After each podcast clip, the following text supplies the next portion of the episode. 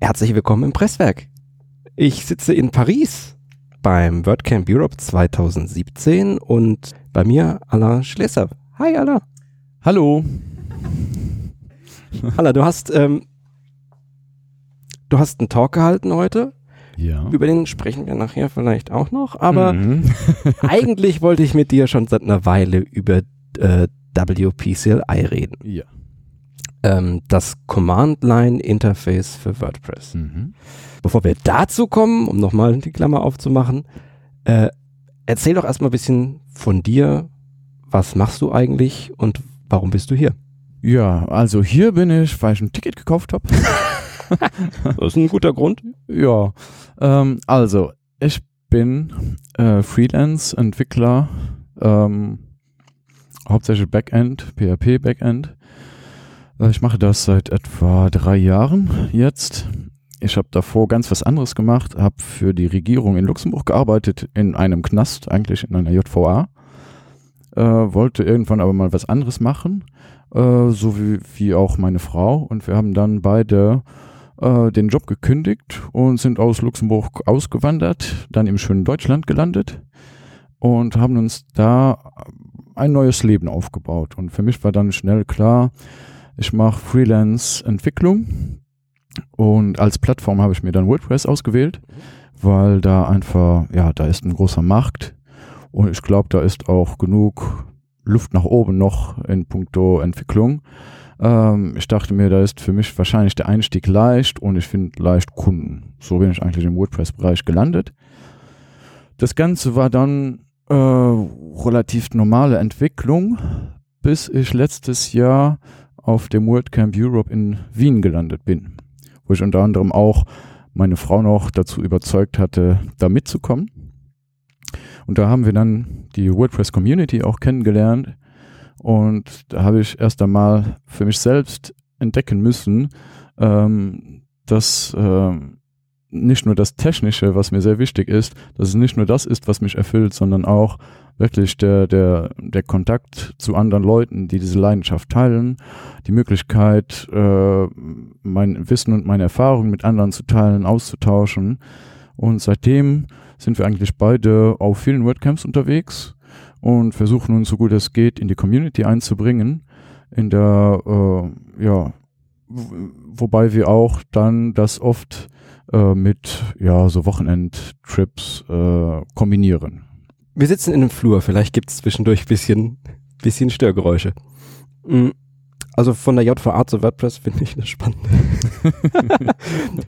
Ja, es steht so nicht im Buch wahrscheinlich, im Lehrbuch. Ähm, ich glaube, es gibt kein, kein Lehrbuch für das, was wir tun. Nee, Äh, nee. Nee, noch, Das noch nicht spannend. zumindest. So, jetzt bist du natürlich nicht nur auf WordCamps unterwegs und arbeitest äh, für Kunden, sondern bist so im letzten, gefühlt im letzten Jahr in verschiedenen Projekten äh, um WordPress rum aufge, aufgeploppt. Mir fällt spontan das Plugin-Kollektiv natürlich ein. Mhm. Und äh, seit einiger Zeit bist du der, äh, wie ist die offizielle Bezeichnung? Co-Maintainer? Co-Maintainer, ja. Es gibt jetzt halt zwei Maintainer von WPCLI, deshalb Co-Maintainer. Und es wird wahrscheinlich auch ähm, demnächst bei zwei bleiben, ähm, mit aber mehr und mehr Verantwortung, die auch an andere Committer äh, gehen soll. Also Contributor sollen dann auch zu regulären Committern äh, promoted werden können und dann gibt's eventuell irgendwann auch Package Maintainer. Okay. Ich glaube, wir müssen das ganze Konzept von WPCLI einmal kurz aufrollen. Was ist das und warum will ich das benutzen? Also äh, für deine konkrete, äh, für deine konkreten Bedürfnisse kann ich jetzt nichts konkret sagen. ähm, WPCLI ist eine Schnittstelle, die es erlaubt, ähm, den WordPress-Kern über die Kommandozeile anzusteuern. Das heißt, man kann dann über die Kommandozeile Befehle ausführen, die dann in dem Kontext ausgeführt werden, wie ein normaler Web-Request auf WordPress auch ausgeführt werden würde. Das heißt, wenn man dann so ein Kommando startet, dann ist eigentlich WordPress ganz geladen und alle Plugins und Themes sind auch geladen. sodass was auch immer da an Custom-Funktionalität da mit eingebaut ist, in den Plugins zum Beispiel, das ist dann auch aktiv und kann zum Beispiel Einfluss haben auf die Ausgabewerte von diesem Tool. Ähm, das heißt, prinzipiell kann man alles, was man über das Admin-Dashboard zum Beispiel ähm, äh, tun kann, ähm, ich weiß nicht, die, die Posts ändern und User hinzufügen und löschen und äh, ähm, ja, alle möglichen administrativen Aufgaben, die, die mit der Datenbank zu tun haben oder den einzelnen Elementen. Das kann man alles dann auch über die Kommandozeile tun, was erst einmal erscheint, als wäre das wenig sinnvoll. Anstatt ein Klick hat man dann eine ganze Zeile, die man eintippen muss. Das Grundprinzip ist aber, dass das Ganze besser skaliert. Das heißt, wenn man eine Aufgabe zum Beispiel dann tausendmal machen muss über tausend verschiedene Seiten, dann ist das immer noch nur eine Zeile, die man tippen muss. Und das Ganze lässt sich auch automatisieren. Man kann dann ganze Skripts zusammenschreiben, die dieses WP-CLI äh, benutzen, um sehr komplexe Aufgaben teilweise äh, zu lösen, die dann mit einem Skriptaufruf äh, gemeistert werden. Das kann hingehen bis zu kompletten Backup-Lösungen, äh, die man dann mit einfachen Kommandos innerhalb so einem, so einem Custom-Skript dann ausführt. Das heißt, ich kann WordPress einmal komplett steuern, ohne das eigentliche grafische Interface zu benutzen. Ja. Ähm, Voraussetzung ist ein SSH-Zugang? Oder äh, ist da ein Workaround irgendwie? Nein, äh, SSH ist keine Voraussetzung. Prinzipiell ist es so, dass äh, das WP-CLI mit der WordPress-Installation funktioniert, die er gerade im momentanen Verzeichnis entdeckt, die lokale WordPress-Installation. Dann gibt's aber mehrere Mechanismen, um äh, Remote-Installationen anzusteuern. SSH ist da eine Variante davon. Man kann aber auch zum Beispiel äh, für bestimmte Aufgaben kann man die REST API nutzen. Man kann so etwas wie die SSH-Zugänge kann man äh, in eine Config-Datei packen und Aliase dafür erstellen, so dass man einfach ein Alias angibt und äh, WPCLI weiß dann, welche Remote-Seite das ist und kann sich automatisch darauf aufschalten. Und diese Aliase funktionieren sogar mit Gruppen. Das heißt, man kann ein Alias für eine Gruppe machen, wie ein, wie zum Beispiel ein Alias Kundenseiten und dann kann man ein Kommando über alle Kundenseiten auf einmal ausführen. Was kann da schon schiefgehen? ja, äh, fast alles.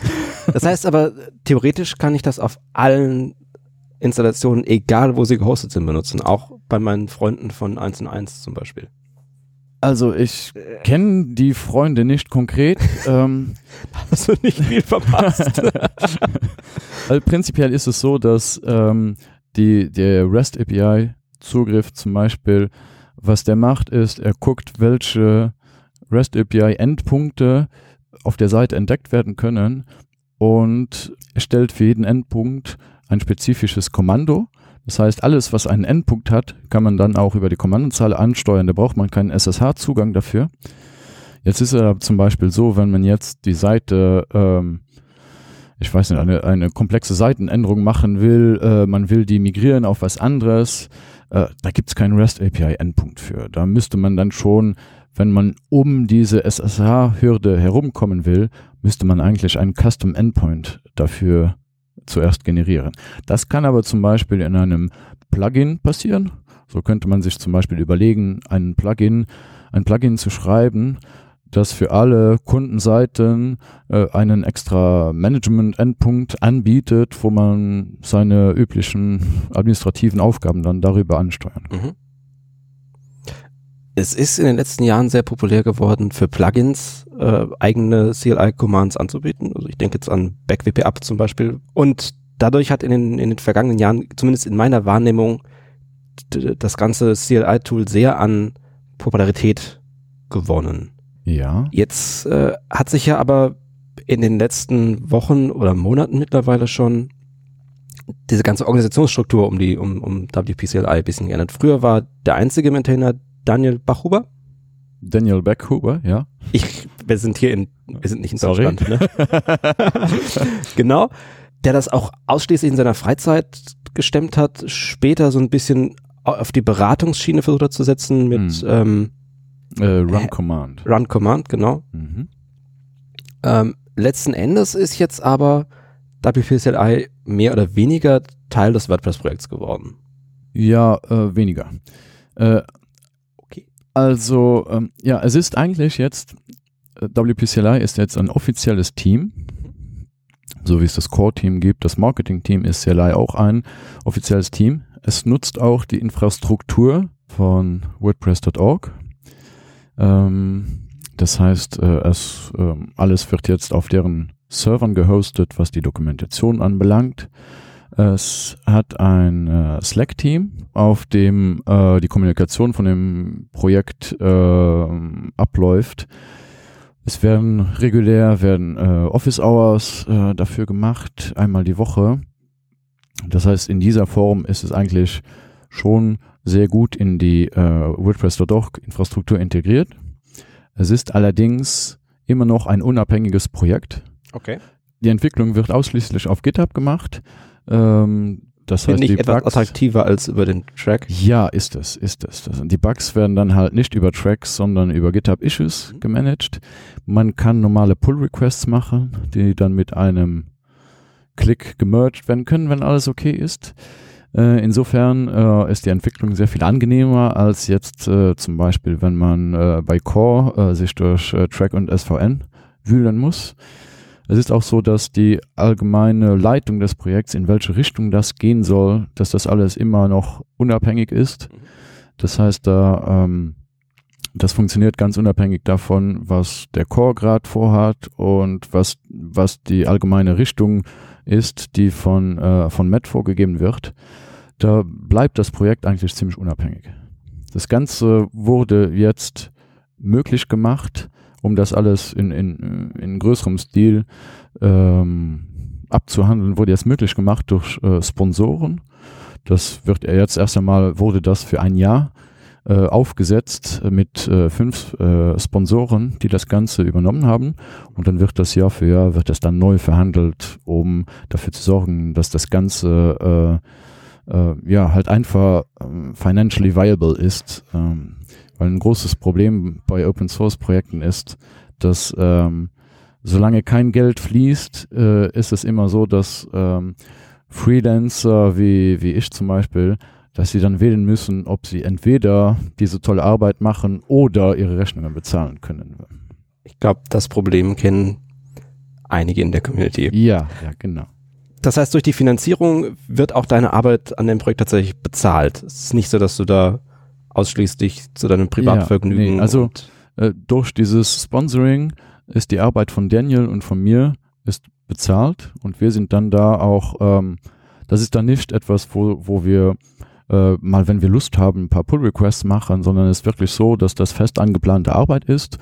Äh, Das ist Teilzeitarbeit, das ist nur äh, eine Handvoll Stunden pro Woche, aber die Aber sollen die- die halt immer. laufen und das hält dann auch wirklich das Projekt am Laufen und das sorgt auch dafür, dass da konstant äh, ähm, konstant Fortschritt äh, sichtbar ist und dass die Leute auch merken, dass das Projekt noch lebt. Hm.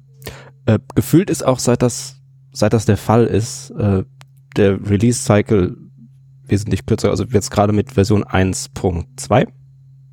Ja. Ähm, ich habe es vorher, also bevor, bevor WPCLI auf, auf WordPress.org gelandet ist, nicht ganz so aktiv verfolgt, aber in den letzten Wochen ist gefühlt sehr viel Aktivität da, da gewesen, was Also der Release-Prozess ist eigentlich, ähm, der ist zeitlich gebunden, nicht feature-gebunden. Das heißt, es ist nicht so, dass wir sagen, okay, wir brauchen jetzt dies und das und wir machen erst ein Release, wenn das fertig ist, sondern es ist eher, wir planen ein Release äh, in dem und dem Zeitabstand und was auch immer fertig ist, kommt in das Release. Und wenn es nicht fertig ist, ist für das nächste Release. Mhm. Und eigentlich war das jetzt äh, für die letzten paar Releases äh, lief das eigentlich schon so. Was allerdings jetzt hinzugekommen ist, ist, dass die Versionssprünge größer sind seit Version 1.0 herausgekommen ist. Davor war das immer ja von 0.22 auf 0.23. da kann dann sehr viel im Code passieren und es wirkt trotzdem sehr unscheinbar vom Versionssprung her. Ist aber eigentlich jetzt nichts anderes als von 1.1 auf 1.2. Dann ist es einfach ein sehr geschicktes Marketing. Das äh, prinzipiell ist das einfach wie ähm, Semantic Versioning, also Samware funktioniert. Das heißt, die Versionsnummer, die hat einen, die erfüllt einen konkreten Zweck. Zum Beispiel die Version 1.0 soll eigentlich angeben, das ist jetzt Feature Complete, was, was die erste Version davon ausmachen soll. Das heißt, es ist jetzt nichts Grundlegendes mehr, das noch fehlt. Davor, diese Versionen, die waren dann, ja, das waren Versionen, die immer noch auf dieses Feature Complete hingearbeitet haben. Und dann ist es so, dass Versionssprung von 1.1 auf 1.2 ist einfach ein Minor Release, so wie von 0.22 auf 0.23 äh, genauso. Das bedeutet, es ist mehr als nur ein Bugfix. Das bedeutet aber, dass es kein Breaking Change ist. Mhm. Ein Breaking Change wäre ein Major Release und das wäre dann von 1 auf 2. Also von 1.2.1, wie wir jetzt sind, auf 2.0.0. Das wäre dann ein Major Release und so ein Major Release bedeutet dann, diese Version hat Breaking Changes, das heißt, da sind Änderungen, äh, die dafür sorgen, dass äh, bestehende Anbindungen nicht mehr funktionieren könnten. In allen Folgen, die wir hier schon aufgenommen haben, also nicht in Paris, sondern für den Podcast, bist du der erste Gast, der Semantic Versioning erklärt und das auf den Punkt. Okay, okay. Sehr gut. ähm, du hast am Anfang was von Package-Maintainern ja. erzählt. Was hat's mit diesen Packages auf sich? Die Version von 1.1 auf 1.2. Ähm, die große Änderung ist, dass der ganze Ladeprozess umgebaut wurde und dass die Kommandos, die äh, traditionell Teil des Hauptpackages waren, dass die jetzt in separate äh, externe Packages ausgelagert wurden und die sind jetzt als Bundled Commands definiert. Mhm. Das heißt, normalerweise durch die üblich, üblichen Distributionschannels kriegt man immer noch eine Version, die alle diese Kommandos beinhaltet, aber von der Entwicklung her sind die in anderen Repositories und die haben dann auch ähm, ihre eigenen äh, Issue-Tracker, ihre eigenen äh, Testläufe und am Ende wird das dann alles zusammengeholt. Äh, das läuft alles über Composer und da wird dann ein, ein Package daraus erstellt, wo das Framework und diese Bundled Commands zusammen dann zum Beispiel in einer FAR-Datei oder in einer ZIP-Datei äh, landen. Äh, das klingt vom Aufbau her so, als hätte es auch die Möglichkeit, noch weiter ausgebaut zu werden, dass es also auch Commands gibt, die zwar auch in so Packages verwaltet werden, aber nicht bundled sind. Ja, genau. Also das gab es eigentlich schon davor. Ähm, WPCLI hat einen eingebauten Package Manager, mhm. der auch auf Composer basiert. Das heißt, man kann über WP Package Install kann man Zusatzkommandos installieren. Die kann man in GitHub Repositories finden. Äh, die gibt's aber auch in einem Package Index, der früher schon mal aufgebaut wurde. Allerdings ist es so, dass wir im Moment immer noch dabei, äh, dabei sind zu diskutieren, wie die Zukunft von diesem Package Index ausschaut, weil die Version, die aufgebaut wurde, die hat zu ganz konkreten Problemen geführt und so ist das nicht ordentlich skalierbar und wir müssen uns da eine bessere Handhabe äh, einbauen, um, um, um sicherzustellen, dass auch immer die Qualität gewährleistet ist und auch sicherzustellen, dass nicht einfach jeder seine Custom Commands da reinsetzt und dann ab dem Zeitpunkt äh, werden die nicht mehr gewartet und sind nachher hoffnungslos veraltet. Mhm. Ein Problem, wie es zum Beispiel auch das Plugin Repository äh, ständig hat. Oh ja. Ja. äh, das heißt, diese, diese externen Packages, das, ähm, das gab es schon davor.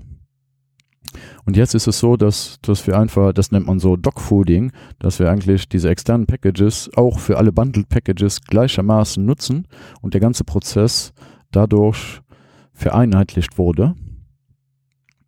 Und man kann jetzt auch mit einem externen Package kann man zum Beispiel Kommandos, die normalerweise bundled sind, kann man sogar ersetzen oder individuell updaten äh, oder sonst irgendwas, ohne die eigentliche äh, ausführbare Datei, die man hat, ohne die ändern zu müssen. Das heißt, wir können auch jetzt zum Beispiel, wenn ein größerer Hosting-Provider ein, äh, ein sehr spezifisches Problem hat, dann können wir einen Bugfix für ein einzelnes Kommando machen und der kann dann dieses Bugfix einfach über ein Package-Update äh, seinen Kunden ausrollen. Überall ausrollen, ohne dass wir ein neues äh, Release vom ganzen Framework machen müssen, weil das wäre ein langwierigerer Prozess und dann können wir nicht so schnell reagieren.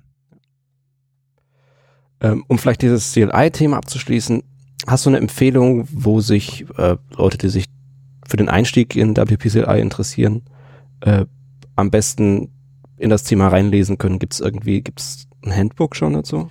Es gibt ein Handbook, also das, das gab es schon immer. Das ist im Moment dabei, ähm, komplett migriert zu werden. Das heißt, Einstiegspunkt war schon immer WP minus, also wp-cli.org. Mhm. Das ähm, ist ähm, im Moment immer noch eine separate Seite. Die meisten Links darauf führen aber, äh, führen aber auf makewordpress.org äh, slash CLI. Äh, das heißt, die teamspezifische Seite auf der .org-Infrastruktur. Und das längerfristige Ziel ist natürlich, dass dieses wpcli.org, dass das irgendwann nur noch ein Redirect ist auf makewordpress.org, dass wir das komplett migriert haben. Das ist noch nicht ganz der Fall, aber ein Großteil der Dokumentation ist eigentlich schon im normalen makewordpress.org äh, mit äh, beinhaltet. Ähm, wir arbeiten noch sehr viel an der Dokumentation. Mhm. Es ist aber im Gegensatz zu vielen anderen WordPress-Dokumentationen ist es hier sehr leicht, auch da mitzuhelfen, wenn da jemand Lust hat, äh, an der Dokumentation zu helfen. Die meisten äh, Guides und Tutorials und Einstiegshilfen, die es da gibt, sind eigentlich Markdown-Files, wo man oben einen äh, einen Edit-Knopf sieht mit einem GitHub-Icon. Wenn man darauf klickt, kommt man in einen interaktiven Editor wo man seine Änderungen machen kann und wenn man das dann abschickt, dann erstellt das automatisch einen Pull-Request, den wir dann reviewen können und mergen können. Das klingt ziemlich schlau. Die Links zu den ganzen Sachen packe ich in die Shownotes zu dieser Sendung. Ich glaube, dann sind wir mit dem Thema durch. Wenn du nicht noch was ergänzen möchtest dazu? Nö, ich denke, wir haben. Sehr schön. Wo finden wir dich denn? Dich im Internet so? Also ich bin in der Regel, äh, ich bin sehr aktiv in vielen Slack-Teams, wo ich immer äh, Schlesser A als Profilname, als Nickname benutze. Mhm. Den gleichen habe ich auf Twitter. Das heißt, das ist äh, sehr leicht, immer eigentlich immer Schlesser A, das gleiche, den gleichen Nickname überall. Und ich habe auch einen persönlichen Blog, ähm, wo man vielleicht auch äh, den Weg zu diesem Feature Project wahrscheinlich aus dem Blogpost schon erraten kann, äh, unter alainschlesser.com.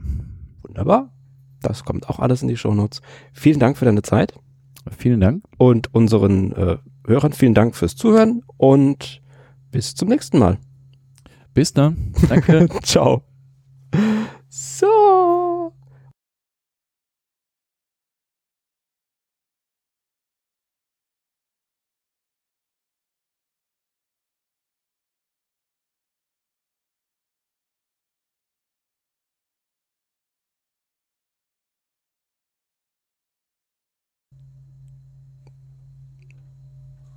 Es war eine hervorragende Idee, uns neben den Kopierer zu setzen. Es könnte sein, dass der auf der Aufnahme gar nicht richtig drauf ist.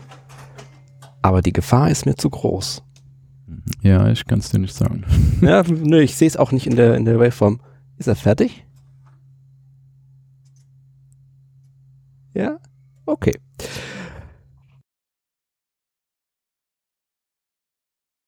Das heißt, man wäre zum Beispiel im Der Kopierer geht los. so, Leute. Ich fange danach nochmal an. Ja.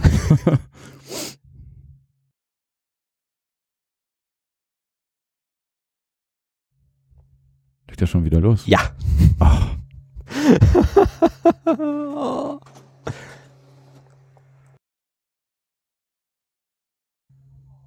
Soll ich nochmal pausen? Mach einfach weiter, das hat gar keinen Sinn. Ich brauche einen anderen Raum. Ich glaube, du brauchst einen anderen Raum. Ah!